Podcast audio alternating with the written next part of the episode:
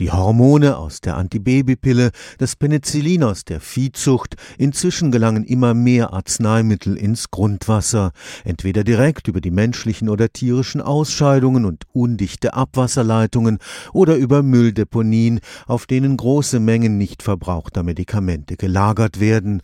Noch sind im Grundwasser nur geringe Spuren nachweisbar, aber für Trinkwasserexperten ist es dennoch eine bedenkliche Entwicklung. Verschmutzung, Kontamination, das ist die eigentliche Wasserverschwendung. Häufig wird ja der tropfende Wasserhahn als Symbol für Wasserverschwendung genommen. Das ist zwar nett gemeint, aber im Grunde völlig falsch. Wir haben eigentlich genügend Wasser und wenn man dieses Wasser nutzt, ist das keine Verschwendung, das wird erneuert.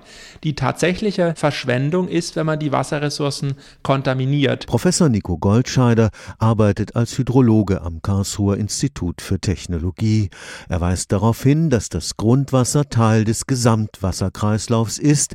Alle Gifte in Oberflächengewässern landen früher oder später im Grundwasser. Alles Grundwasser ist ja letztlich Regenwasser, was irgendwo abregnet, dann im Boden versickert, zum Grundwasser fließt, dort dann zu Quellen und Brunnen hinströmt. Und alle Schadstoffeinträge können mit einer gewissen Verspätung auch an Brunnen und Quellen ankommen. Und darum ist es eben sehr wichtig, diese Gebiete, in denen die Grundwasserneubildung stattfindet, dass man dort Schadstoffeinträge minimiert. Im Oberflächenwasser ist die Wirkung der Hormone aus der Antibabypille zum Beispiel schon relativ gut erforscht. Da konnte man also schon beobachten, dass zum Beispiel die Fischwelt und auch die Amphibien im großen Stil verweiblichen, dass also so viel weibliche Hormone im Wasser sind, dass praktisch dann alle Froschmännchen auch irgendwann mal Frosch Weibchen sind. Im Grundwasser hat man dieses Problem sicher nur in wesentlich geringerem Ausmaß. Für Professor Goldscheider ist das Trinkwasser in Deutschland